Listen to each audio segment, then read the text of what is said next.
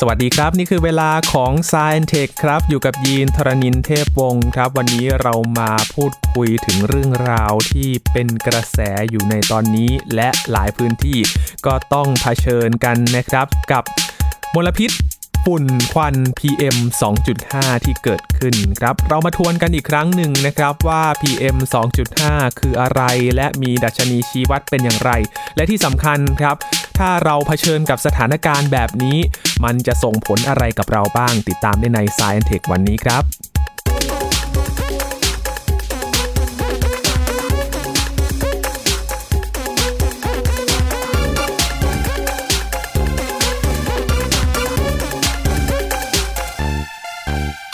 เหมือนกับว่าเป็นมลพิษทางอากาศที่จะต้องเผชิญกันเกือบทุกปีเลยนะครับ ในช่วงหลังๆ นี้สำหรับฝุ่นพิษ ฝุ่นควันที่เกิดขึ้น และยิ่งกรุงเทพมหานครก็เห็นได้ชัดเจนเลยนะครับ ในช่วงสัปดาห์ที่ผ่านมา ทัศนวิสัยในการมองเห็นไม่ค่อยชัดเจนเท่าไหร่นะครับ ทีนี้ครับเราก็มาทวนกันอีกครั้งหนึ่งนะครับ ว่าเจ้าฝุ่นพิษฝุ่น PM 2.5 นี้มันคืออะไรและมีตัวชี้วัดอย่างไรกันบ้าง และวันนี้เราก็จะมาคุยกันว่าเจ้าฝุ่น PM 2.5 ถ้าเราเผชิญกันทุกวันแบบนี้ จะมีผลกระทบอะไรกับร่างกายของเราบ้างนะครับ วันนี้คุยกับอาจารย์พงศกรสายเพชรครับ สวัสดีครับอาจารย์ครับ สวัสดีครับคุณยินครับ สวัสดีครับท่านผู้ฟังครับ เวียนมาบรรจบ มาอีกปีหนึ่งนะครับอาจารย์สำหรับมลพิษทางอากาศในปีนี้ และดูเหมือนว่าปีนี้จะมาเร็วกว่าทุกปีด้วยนะครับอาจารย์ ครับแต่จริงประมาณนี้แหละครับ มันขึ้นกับสภาพอากาศรอบๆเราคือลมจากลมที่วิ่งไปวิ่งมา ซึ่งตอนนี้เนื่องจากภาวะอากาศเปลี่ยนแปลงโลกร้อนเนี่ย มันก็ทำให้กระแสลมมันก็ช้าผิดปกติบ้างอะไรอย่างเงี้ยครับครับนะคือเมื่อก่อนเนี่ยจริง ๆ เราก็มีมลพิษเหล่านี้แหละ แต่ว่ามันไม่ได้ ลอยอยู่เหนือเมืองทำให้เราไม่รู้สึกอะไรมากเท่าไหร่ครับอันนี้ด้วยสภาพแวดล้อมที่เปลี่ยนไปมันทาให้เราสังเกตได้ชัดเจนมากขึ้นนะครับครับ จริงๆมลพิษเหล่านี้เนี่ยมันก็เกิดจากการพัฒนาประเทศทั้งหลายเนี่ยแหละ ก็คือมันต้องมีการเผาไหม้การเพาะปลูกต่างๆนะทั้งภาคอุตสาหกรรมภาคเกษตรกรรม แล้วก็มันไม่ใช่ปัญหาที่มันจะเกิดเฉพาะในประเทศเราด้วย มันเป็นปัญหาทั้งภูมิภาคคือทุกประเทศต่างมีปัญหาเหล่านี้กัน แม้แต่ประเทศที่เจริญเจริญอย่างสิงคโปร์นะ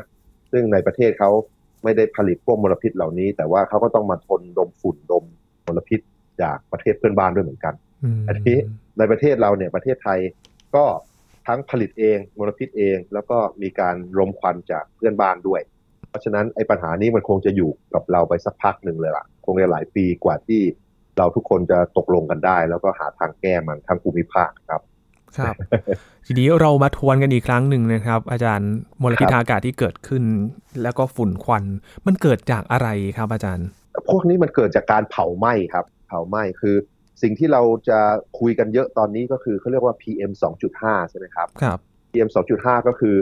ฝุ่นเล็กๆ ที่มีขนาดไม่เกิน 2.5 ไมครอน ไมครอนหนึ่งนี่ก็คือ 1 ส่วนล้านเมตรนะ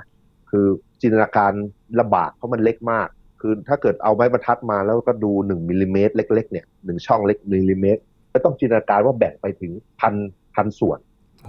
มันถึงจะเท่ากับหนึ่งไมครอนต้องใช้กล้องจุลทรรศน์ส่องไหมกล้องจุลทรรศน์ส่องต้องใช้กล้องจุลทรรศน์ส่องเพราะว่าขนาดมันก็ขนาดเหมือนกับแบคทีเรียเล็ก ๆ อะไรอย่างเงี้ยครับนะฝุ่นมันเล็กขนาดนั้นครับมันเล็กกว่าเซลล์ของเราด้วยซ้ำนะเซลล์ของเราส่วนใหญ่จะใหญ่กว่าขนาดฝุ่นนี้อยู่แล้ว เพราะฉะนั้นมันเป็นของเล็กมาก ปกติถ้าเกิดฝุ่นมันก้อนใหญ่หน่อยเนี่ย น้ำหนักของมันเนี่ยจะมากพอที่ทำให้มันค่อยๆลอยไปในอากาศสักพักแล้วก็ตกลงพื้น เป็นตะกอนอยู่ที่พื้นใช่ไหมครับแต่ว่าถ้ามันเล็กพอเนี่ยไอแรงต้านอากาศต่างๆ จากลมจากอะไรมันทำให้มันฟุ้งกระจายลอยอยู่ในอากาศเสมอนะคุยเอ็มสองจุดห้านี่มันก็เลยอยู่ในอากาศลอยอยู่นั่นแหละไม่ยอมตกตะกอนสักทีไม่ยอมตกให้มันให้เราให้เรากวาดให้ได้ง่าย ๆ มันก็เลยเกิดจากการเผาไหม้ทั้งหลายนะครับ แล้วก็ลอยอยู่ในอากาศเนี่ยพอเราหายใจเข้าไปมันก็เลยเข้าไปในร่างกายของเรา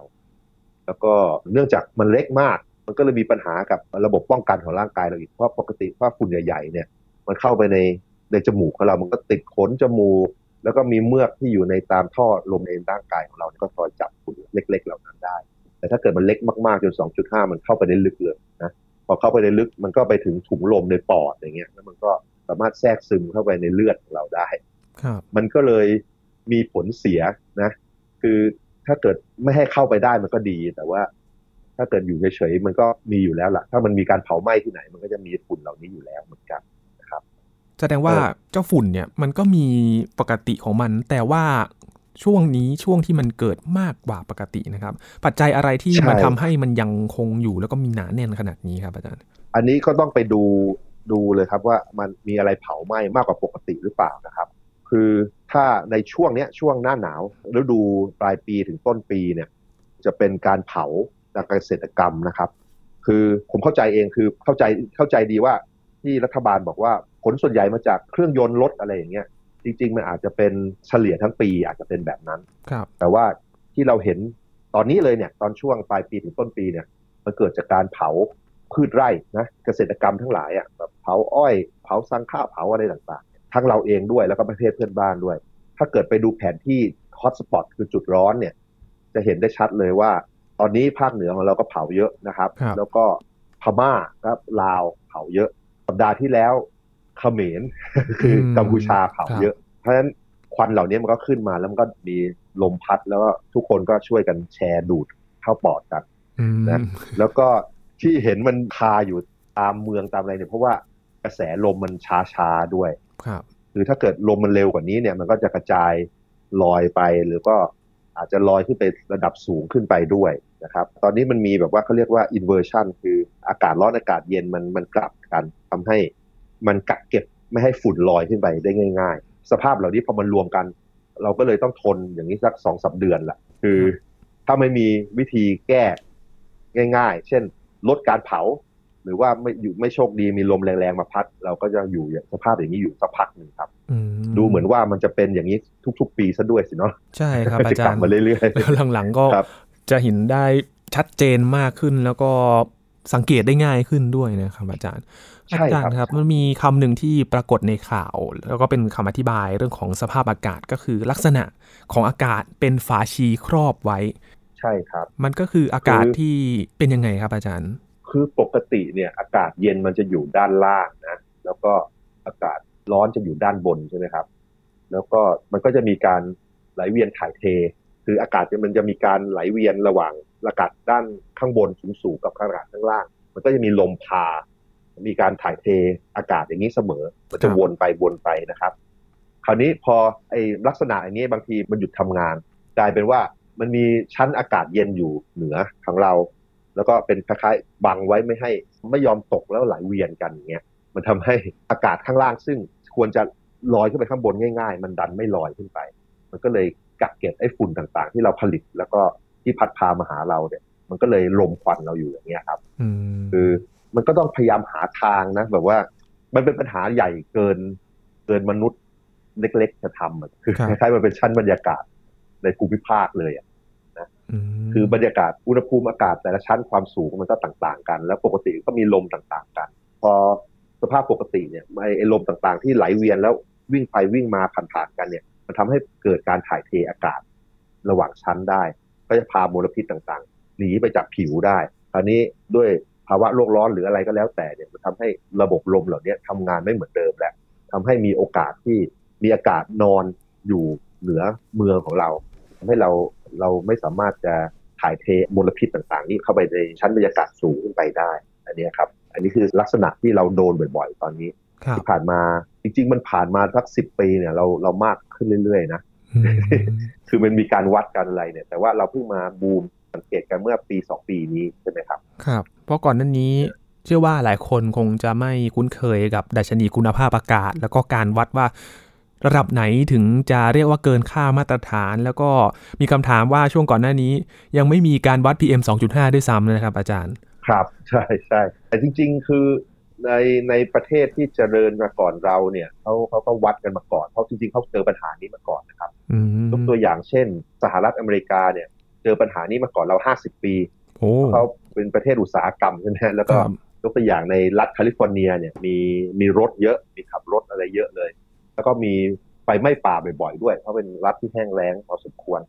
เพราะฉะนั้นก็เลยมีควันแบบเนี้ยเขาจะเขาเรียกว่าสมอกคือสโมกกับฟอกคืออ๋อคือควันและบวกกับหมอกนะเขาเรียกเรียกว่าสมอกนะครับครับแล้วก็เมื่อ 50 ปีที่แล้วเนี่ยมันก็มีเงี้ยเต็มเมืองดูแย่กว่าเราตอนนี้ด้วยซ้ำก็เลยมีขั้นตอนในการแก้ปัญหานะครับ คือก็ทำติดต่อกันสักสิบยี่สิบปีอะกว่าจะได้เห็นผลดีนะครับ ประมาณ 20 ปีได้ผมว่าอืมนะคือเขาทำทำให้มาตรฐานของเชื้อเพลิงในการเผาไหม้ทั้งหลายให้มันสะอาดขึ้นนะแล้วก็ไม่มีรถดีเซลรถดีเซลหายากจำนวนน้อย เพราะว่าไอการเผาไหม้ของดีเซลเนี่ยเป็นตัวที่สร้างฝุ่นพวกนี้ได้ได้เยอะกว่าเครื่องยนต์ประเภทอื่นๆนะครับ แล้วก็จัดการไอ้พวกระบบการเผาคือเกษตรกรรมเขาก็ไม่เผาแล้วครับนะแล้วก็พวกไฟป่าเขาก็ต้องระมัดระวังมากขึ้นให้ไฟป่ามันควบคุมได้ให้มันน้อย ก็พอผ่านไปสัก20ปี อากาศก็ดีดีมากดีกว่าประเทศเราตอนนี้เยอะนะอืมแต่ว่าปัญหาเนี้ย หลาย ๆ แห่งเขาเจอกันมาก่อนเกิดจากการพัฒนาอุตสาหกรรมเนี่ยแหละการใช้รถเยอะ ๆ เนี่ยนะอย่างในประเทศจีนอย่างเงี้ยเขาก็แก้ประมาณ 10 ปีแล้วนะเพราะว่าอย่างในปักกิ่งเมื่อก่อนนี้อากาศแย่มาก เดี๋ยวนี้พอใช้ได้นะครับ ก็ด้วยวิธีเหล่านี้แหละคือ ดูว่าควันจากการเผาไหม้มันมาจากที่ไหนบ้าง แล้วก็พยายามลดลงไปพยายามทดแทนด้วยวิธีอื่นที่มันสะอาดกว่าครับมอันนี้ถ้าเราจะแก้เราก็ต้องแก้แบบนั้นแหละครับ แต่มันก็ไม่ได้แก้ได้ในปีสองปี มันต้องสะสมไปเรื่อยๆเป็นสิบปีเหมือนกันครับ ถ้าดูจากสาเหตุที่เกิดขึ้นก็คือลักษณะคล้ายๆ กันเลยใช่ไหมครับอาจารย์ก็คืออุตสาหกรรมเรื่องของรถยนต์การเผาไหม้แล้วก็เกษตรกรรม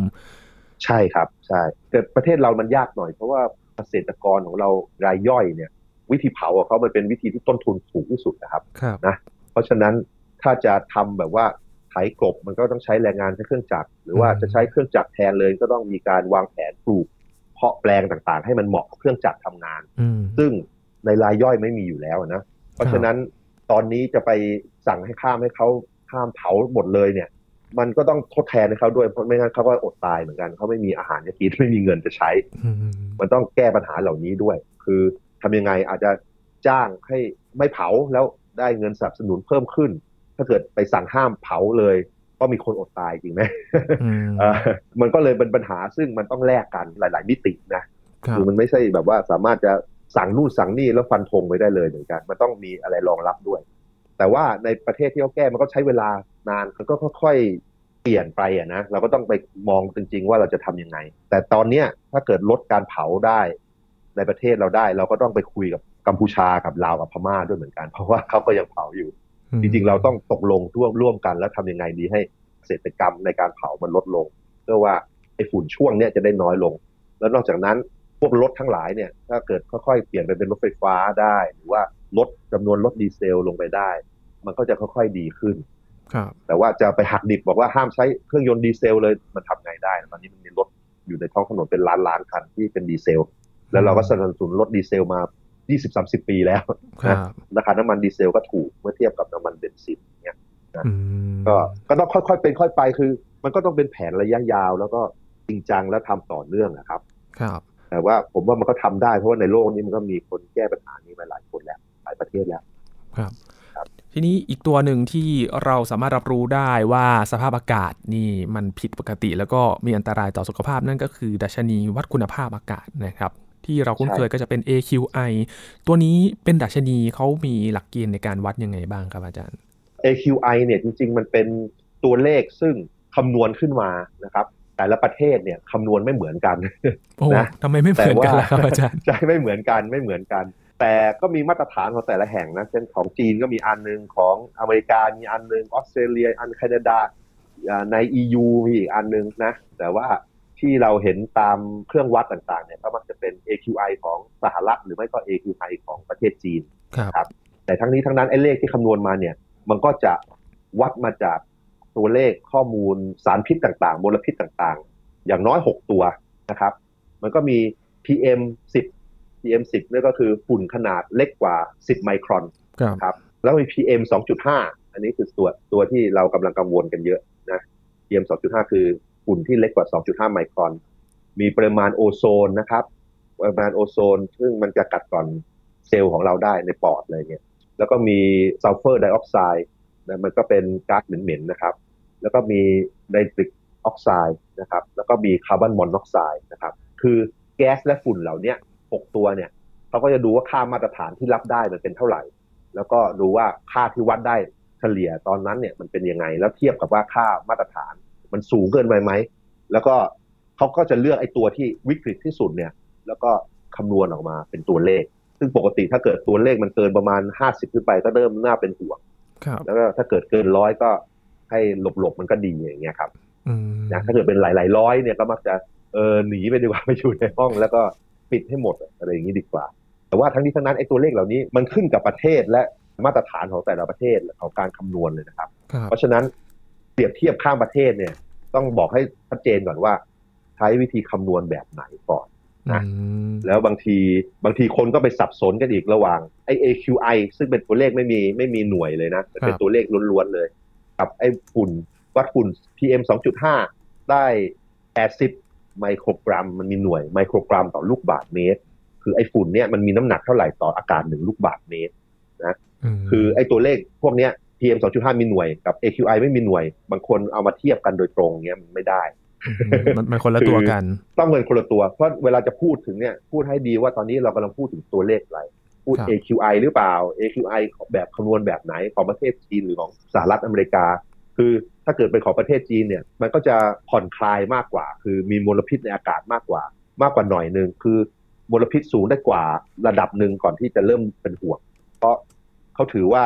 มลพิษต่างๆเนี่ยมันก็เป็นสิ่งที่ต้องแลกมากับการพัฒนาหลาย ๆ เรื่องนะครับ คือหลังจากประเทศรวยแล้ว มีมีกินมีใช้ครบแล้วเนี่ย เราก็เริ่มมา ให้ความสำคัญกับสุขภาพมากขึ้นก็เลยก็จะให้มาตรฐานมันเคร่งครัดมากขึ้นนะครับงั้นถ้าเกิด AQI สหรัฐเนี่ยก็จะเคร่งครัดกว่า AQI จีนนะครับ แล้วก็ของประเทศเราก็คำนวณของเราเองด้วยเหมือนกัน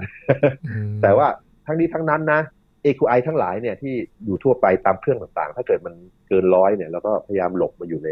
ห้องแอร์ห้องปิดห้องที่มีเครื่องฟอกอากาศก็ดีกว่า หรือถ้าเกิดต้องไปข้างนอกก็ใส่อากาศ N95 ซึ่งมันหายใจยากเนี่ยแต่มันจำเป็นนะแล้วก็ดูหน่วยด้วย อย่าตื่นเต้นตกใจเกินไป AQI บางทีเราเห็นถึงสองสามร้อยเนี่ย ซึ่งสีม่วงน่ากลัวเนี่ย บางทีมันเกิดแวบเดียว วูบเดียวมันอาจจะเป็นลมจากการเผาไหม้แต่ถ้าเกิดมันค้างอยู่เป็นชั่วโมงชั่วโมงเนี่ย อันนี้ก็อาจจะต้องกังวลจริง ๆ นะครับนะคือไอ้เครื่องวัดต่างๆเนี่ย สมมุติเอาเข้าไปกินกับหมูกระทะด้วยนะตอนปิ้งหมูกระทะเนี่ย ดูน่ากลัวมากเลย คือไอ้ควันจากการปิ้งเนี่ย มันจะมี PM 2.5 อะไรเยอะครับนะเพราะฉะนั้นถ้าเราทนปิ้งหมูกระทะได้ชั่วโมงหนึ่งเนี่ยก็นั่นแหละนี่คือผลกระทบก็อาจจะเป็นมันคล้ายๆมีบุหรี่มีอะไรกลิ่นควันเข้ามาในจมูกเราใช่ไหมแต่ว่าถ้าเกิดเราเราไม่ได้เหมือนกับ เราไม่ได้สูดควันอย่างนั้นทั้งวันนะ ก็ต้องพยายามเอาตัวเราหนีไปด้วย นะครับ ทีนี้ก็มาดูตัวเราครับอาจารย์ ผลกระทบที่เกิดขึ้นตอนนี้ที่เราต้องเผชิญกัน คืออย่างเบื้องต้นเราก็ต้องมีหน้ากากอนามัยหรือว่า N95 ที่ที่ต้องต้องป้องกันไว้เบื้องต้นนะครับ อาจารย์ทีนี้ถ้ามันปล่อยไปนานๆนะครับ มันจะส่งผลอะไรต่อสุขภาพเราบ้างครับเออโรคที่มีนักนักนักวิจัยก็พยายามดูนะครับ ดูว่าไอ้แถวไหนมันมี PM 2.5 เยอะ ตรงไหนมีน้อยเนี่ย แล้วเขาพบว่ารู้สึกว่ามันจะเกี่ยวข้องกับ ถ้าเกิดได้รับรับมลพิษอย่างนี้ ระยะยาวๆเป็นห้าปีสิบปียี่สิบถึงห้าสิบปีอะไรอย่างเงี้ยรู้สึกว่ามันจะมีผลกับโรคที่เกี่ยวกับทางเดินหายใจนะคือหอบหืดอักเสบปอดอักเสบทั้งหลายนะครับ แล้วก็หัวใจและหลอดเลือดก็มีนะครับว่าพอมีมีมลพิษเยอะเนี่ยหัวใจทำงานหนักขึ้น ความดันสูงขึ้น หัวใจวายมากขึ้น หรือว่าเส้นเลือดสมองแตกมากขึ้นนะ แล้วก็มีมะเร็งที่เกี่ยวกับระบบทางหายใจมากขึ้นด้วยโรคเหล่านี้ถ้าเกิดเราโดนแป๊บเดียวมันก็ไม่เป็นไร แต่ถ้าเกิดเราต้องแช่อยู่ในนี้ตลอดเป็นสิบปีเนี่ย โอกาสเปอร์เซ็นต์ในการที่เป็นโรคเหล่านี้มันก็เพิ่มขึ้น แต่มันก็ไม่ได้เพิ่มแบบ สมมุติว่าเมื่อก่อนโอกาสเป็นมะเร็งในที่สุดแบบว่าที่เกี่ยวกับทางเดินหายใจ สมมุติว่าสิบเปอร์เซ็นมันไม่ได้ขึ้นเพิ่มขึ้นเป็นสิบเป็นยี่สิบสามสิบเปอร์เซ็นต์อย่างนั้นมันอาจจะเพิ่มจากสิบเป็น สิบเอ็ดสิบสองสิบสามสิบสี่สิบห้าเปอร์เซ็นอย่างนี้นะครับ มันก็เพิ่มความเสี่ยงแต่มันไม่ใช่แบบว่าเพิ่มแบบมหาศาลมากจนแบบเราตายด้วยโรคนี้แน่ๆนะอันนี้ก็ต้องเข้าใจว่ามันเพิ่มประมาณนั้น แต่ว่าถ้าโดยเฉลี่ยรวมๆกันหมดแล้วเนี่ย อายุเราจะสั้นลงนะทุกๆ แม้แต่ในที่สะอาดสะอาดเนี่ยในในประเทศในยุโรปในอะไรเนี่ยเขาก็ประมาณว่าโมเลกุลที่เป็นอยู่ลอยอยู่ในอากาศเนี่ยมันอาจจะทำให้ชีวิตสั้นลงหลายเดือนเหมือนกันประมาณแปดเดือน ของอย่างในประเทศเรานะ ถ้าเกิดคำนวณคร่าวๆ ก็อาจจะสั้นไปประมาณสักปีสองปีอย่างเงี้ยสักสองปีนะโดยเฉลี่ยแต่ว่าเรื่องเหล่านี้มันมันมันบอกเป๊ะๆไม่ได้ มันได้จากการคาดคะเนแล้วก็วัดมาในอดีตนะครับ คือถ้าเกิดจะทำการทดลองให้ดีกว่านี้มันก็อาจจะต้องเอา PM 2.5ใส่กับสัตว์เลี้ยงลูกด้วยนมแล้วดูว่ามันเกิดอะไรขึ้นนะแต่ว่าขบวนการนี้มันคือมันซึมเข้าไปในเลือดเราง่ายครับราะฉะนั้นมันก็เลย ไหลเวียนไปในตามร่างกายเราได้ง่าย ๆ แล้วพอฝุ่นพวกเนี้ยส่วนใหญ่มันเกิดจากการเผาไหม้มันก็มีสารพิษนั่นแหละ มีโลหะหนักมีอะไรต่างๆ ติดมาด้วยนี้ถ้าเกิดมันลอยไปในกระแสเลือด แล้วมันก็ไปอยู่ในเซลล์ มันก็อาจจะทำให้เซลล์ทำงานผิดปกตินะก็อักเสบหรือมะเร็งนั่นแหละ อันนี้ขบวนการรายละเอียดเนี่ยต้องต้องศึกษาลึกซึ้งไปกว่านี้ แต่ว่าโดยคร่าวๆนี่ก็คือ ยิ่งเยอะก็โอกาสที่เป็นโรคมันยิ่งมากขึ้น แล้วก็ชีวิตสั้นลงครับ โอ้แสดงว่าไม่ได้เกี่ยวแค่ระบบทางเดินหายใจอย่างเดียวใช่ไหมครับ อาจารย์ ด้วยระดับที่มันเล็กมาก ๆ มันก็เข้าไปสู่กระแสเลือดได้มีโอกาสที่จะเป็นอย่างนั้น ใช่ครับใช่ มันก็ไปกับเลือดเราครับ แล้วมันก็เซลล์เราบางทีทำงานผิดปกติเพราะไอ้ของเหล่านี้แหละพวกสารพิษที่เข้าไปนะครับสำหรับเด็กๆเด็ก ๆ นี่ก็ต้องระมัดระวังมากขึ้นหน่อยเพราะว่าเด็ก ๆเขาแบ่งเซลล์เติบโตนะเขาจะเอาพยายามให้โดนมลพิษเหล่านี้ให้น้อยๆหน่อย อยู่ในที่ที่ มีกรองอากาศหรือว่าห้องปิดครับ ครับ นอกจากเด็กๆ แล้วคนที่เป็นภูมิแพ้อย่างนี้แหละครับ อาจารย์ ภูมิแพ้กับคนที่เป็นโรคอยู่แล้วเนี่ยจะมีอาการรวดเร็วกว่านะครับ เพราะว่าฝุ่นเหล่านี้มันเป็นกระตุ้นให้ร่างกายมันตอบสนอง ก็ต้องหนีครับ คือตอนนี้เอาปิดหน้ากากแล้วก็พยายามอยู่ในที่ที่กรองอากาศการฟอกอากาศครับ คือมันเป็นกระตุ้นอะคือถ้ามีภูมิแพ้อะไรอยู่แล้วพวกฝุ่นเหล่านี้มันก็ไปทำให้มีอาการมากขึ้นนะครับ อันนี้ก็หนีอยู่เดียว อันนี้เป็นระยะสั้นด้วยซ้ำแล้วอย่างเครื่องฟอกอากาศที่ตอนนี้ขายดีขายดีเลยนะอาจารย์ในช่วงนี้มันช่วยได้จริงไหมครับอาจารย์ในระดับการกรองช่วยได้ครับช่วยได้อย่างคืออย่างน้อยมันมันลดลดฝุ่นไปได้เยอะนะครับ คือในห้องปิดเนี่ย ถ้าเกิดเราเอาดึงลมให้วิ่งผ่าน เครื่องกรองเขาเรียก HEPA filter HEPA เนี่ย ซึ่งพวกเนี้ยมันจะกรองฝุ่นขนาดเล็ก ๆ ได้ ถึง 0.3 ไมครอน เล็กกว่าไอ้ฝุ่นเหล่านี้ประมาณ 10 เท่าด้วยซ้ำนะเพราะฉะนั้นมันใช้ได้ แต่มันจะใช้ได้ผลเร็วแค่ไหนเนี่ยมันขึ้นกับแรงลมพลังลมที่ดูดให้ฝุ่นวิ่งผ่านนะครับ เพราะฉะนั้นก็ต้องดูยี่ห้อที่มันน่าเชื่อถือหน่อยนะ แต่ว่ามูลนิธิผู้บริโภคเนี่ยเขามีการเอาเครื่องเหล่านี้มาทดสอบก็มีอยู่สองยี่ห้อที่บอกว่าทำงานได้ดีอย่างที่ ที่โฆษณาไว้ อันอื่นบางทีมันทำงานได้ช้ากว่าที่โฆษณาไว้ คืออาจต้องเปิดหลายชั่วโมงหน่อยก่อนที่จะกรองได้หมดนะอันนี้ต้องไปลองค้นหาดูว่ายี่ห้อไหน แต่ว่ายี่ห้อนึงเนี่ยราคาไม่สูง แล้วก็มีขายหน้าตาดูดีด้วย แล้วก็ขายทั่วไปอันนี้ก็ต้องเซฟตัวเองไว้ก่อนนะครับในช่วงนี้อาจารย์ครับที่นี้ภาวะที่เราต้องเผชิญกันขนาดนี้ แล้วก็น่าจะแก้ไขไม่ได้ง่าย ๆ ในเร็วๆนี้นะครับ อาจารย์ ครับ เราจะอยู่กับมันอย่างไรดีครับในช่วงนี้ โอเค อย่างแรกถ้าเกิดอยู่ในที่กลางแจ้งนะที่มีอาชีพที่อยู่กลางแจ้งเนี่ยมันต้องมีหน้ากากคอยกรองอากาศให้เรานะใส่หน้ากาก N95 ถ้าเป็นไปได้ ถ้าอึดอัดก็อย่างน้อยก็มีคนทดลอง เอาไอ้หน้ากากกันหน้ากากการแพทย์นะครับนะ ใส่สองชั้นนะแล้วก็ลดไปได้สักครึ่งหรือหกสิบเปอร์เซ็นลดไอ้ฝุ่นเนี่ยลงไปได้หน่อยนึงถ้า N95 นี่มันลดไปแบบเกือบร้อยเปอร์เซ็นเลยนะครับ แล้วก็ต่อไปถ้ามีทางเลือกอยู่ในที่ที่มีการฟอกอากาศที่อากาศเป็นปิดในห้างต่างๆเนี่ยเข้าไปหลบในห้างเนี่ยดีกว่า อย่างน้อยอากาศมันวิ่งผ่านเครื่องกรองของแอร์ด้วยอากาศมันก็จะสะอาดไปประมาณสองเท่าอะคือฝุ่นมันจะลดไปประมาณอย่างน้อยสักสองเท่า ผมก็ไปวัดวัดดูนะตามห้าง แล้วก็ ถ้าเกิดมีเครื่องฟอกอากาศอยู่ที่บ้าน เครื่องฟอกอากาศเอาประเภทที่ดูดลมหรือเป่าลมผ่านไส้กรองนะครับ คือมันจะมีพวกที่บอกว่า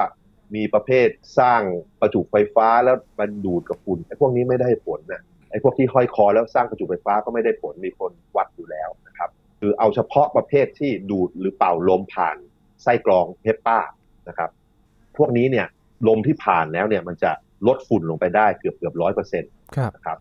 แล้วก็ใช้ชีวิตประจำวันทำยังไง ก็อย่าลืมว่าสูบบุหรี่นี่ก็ดูดเอาเพียม2.5 เข้าปอดตรงๆเลยนะ อันนี้รุนแรงกว่ามลพิษแน่นอนนะครับ แล้วก็ไอการเผาไหม้ทั้งหลายให้อยู่ห่างๆไว้ไก่ย่างหมูกระทะนะอย่าไปสูดลมพวกนั้นลดต่างๆ ลดการเผาไหม้ในเครื่องยนต์ให้ได้ คือตอนนี้ก็แนะนำให้ใช้รถสาธารณะ แต่ว่ารถสาธารณะของเราหลายๆอันก็เป็นรถดีเซลเก่าๆ แล้วก็พ่นควันเยอะซะด้วย แต่ว่าเขาก็พยายามเอารุ่นใหม่มาทดแทนนะแต่ว่ามันก็ยังปรับปรุงตรงนั้นได้ดีกว่านี้หน่อยเข้าขึ้นรถไฟฟ้าต่างๆ น่าจะดีกว่านะครับป้องกันตัวเองมีการวิจัยว่าทานผักผลไม้เยอะๆ ปรากฏว่าผักผลไม้ที่มีวิตามินซี แล้วก็มีสารต้านอนุมูลอิสระ รู้สึกว่ามันจะทำให้การทำงานของปอดเลวร้ายน้อยลงนะครับ อันนี้มีอีกอย่างที่เราอาจจะทำได้ นอกจากนั้นเนี่ย ก็คงจะต้องไปขอร้องหรือกดดันให้รัฐบาลช่วยแก้ปัญหาเหล่านี้นะเพราะปัญหาเหล่านี้บางทีอันใหญ่มันต้องเป็นนโยบายอะนโยบายให้ทำให้เชื้อเพลิงมันสะอาดขึ้น หรือไปใช้ไฟฟ้าแทนการเผาไหม้แล้วก็นโยบายการเกษตรจะเอาอยัางไงดี จะช่วยเหลือเกษตรกรอย่างไรดีให้ให้เผาน้อยลงนะครับ แล้วก็เป็นนโยบายที่ต้องคุยกับประเทศเพื่อนบ้านด้วยครับ ดูท่าแล้วต้องหลาย ๆ ส่วนเลยนะครับ ที่ต้องช่วยกันในเรื่องของการแก้ปัญหานี้ แต่เบื้องต้นก็ต้องดูแลตัวเองกันก่อนด้วย แล้วก็ช่วยกันผลักดันนะครับให้หน่วยงานช่วยกัน แล้วก็ให้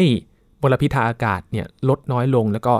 คลายความอันตราย คลายความร้ายแรงลงไป มากกว่านี้นะครับอาจารย์ดูต้นแบบจากต่างประเทศน่าจะดีที่สุดนะครับในช่วงนี้ใช่ครับ แต่ว่าต้องจะตื่นตกใจเกินไปครับถ้าเกิดตื่นตกใจมากเนี่ยแล้วเราคิดว่าเราจะป่วยเนี่ยบางทีร่างกายเราป่วยเองนะครับมันเป็นผลทางนี้เหมือนกันมันมีมันมีวัดว่า ถ้าเราคิดว่ามันจะป่วยจะป่วยจะป่วยอย่างเงี้ยบางทีมันร่างกายมันป่วยมากไปกว่ากว่าที่ควรจะเป็นด้วยซ้ำคือถ้าเรารู้ว่ามันเข้าไปในที่ที่มีพิษมีอะไรก็หนีมันมาซะไปหลบตัวนะพยายามรักษาตัวซ่อนตัว เดี๋ยวอย่ากังวลมากหรือถ้ากังวลมากเกินไปป่วยมากขึ้นอีกวันนี้ก็น่าห่วงเหมือนกันนะครับ วันนี้ขอบคุณอาจารย์วงศกรมากๆเลยครับ ที่ชวนมาย้ำกันอีกครั้งหนึ่งนะครับ ว่า PM 2.5 นี้อันตรายอย่างไร แล้วก็ต้องรับมือกันอย่างไรในช่วงนี้นะครับ ขอบคุณมากเลยครับ ครับ ยินดีครับสวัสดีครับ นี่คือ Science Tech วันนี้ครับ คุณผู้ฟังติดตามรายการก็ได้ที่ thaipbsradio.com นะครับช่วงนี้ยินทรณินเทพวงศ์ลาไปก่อนนะครับ สวัสดีครับ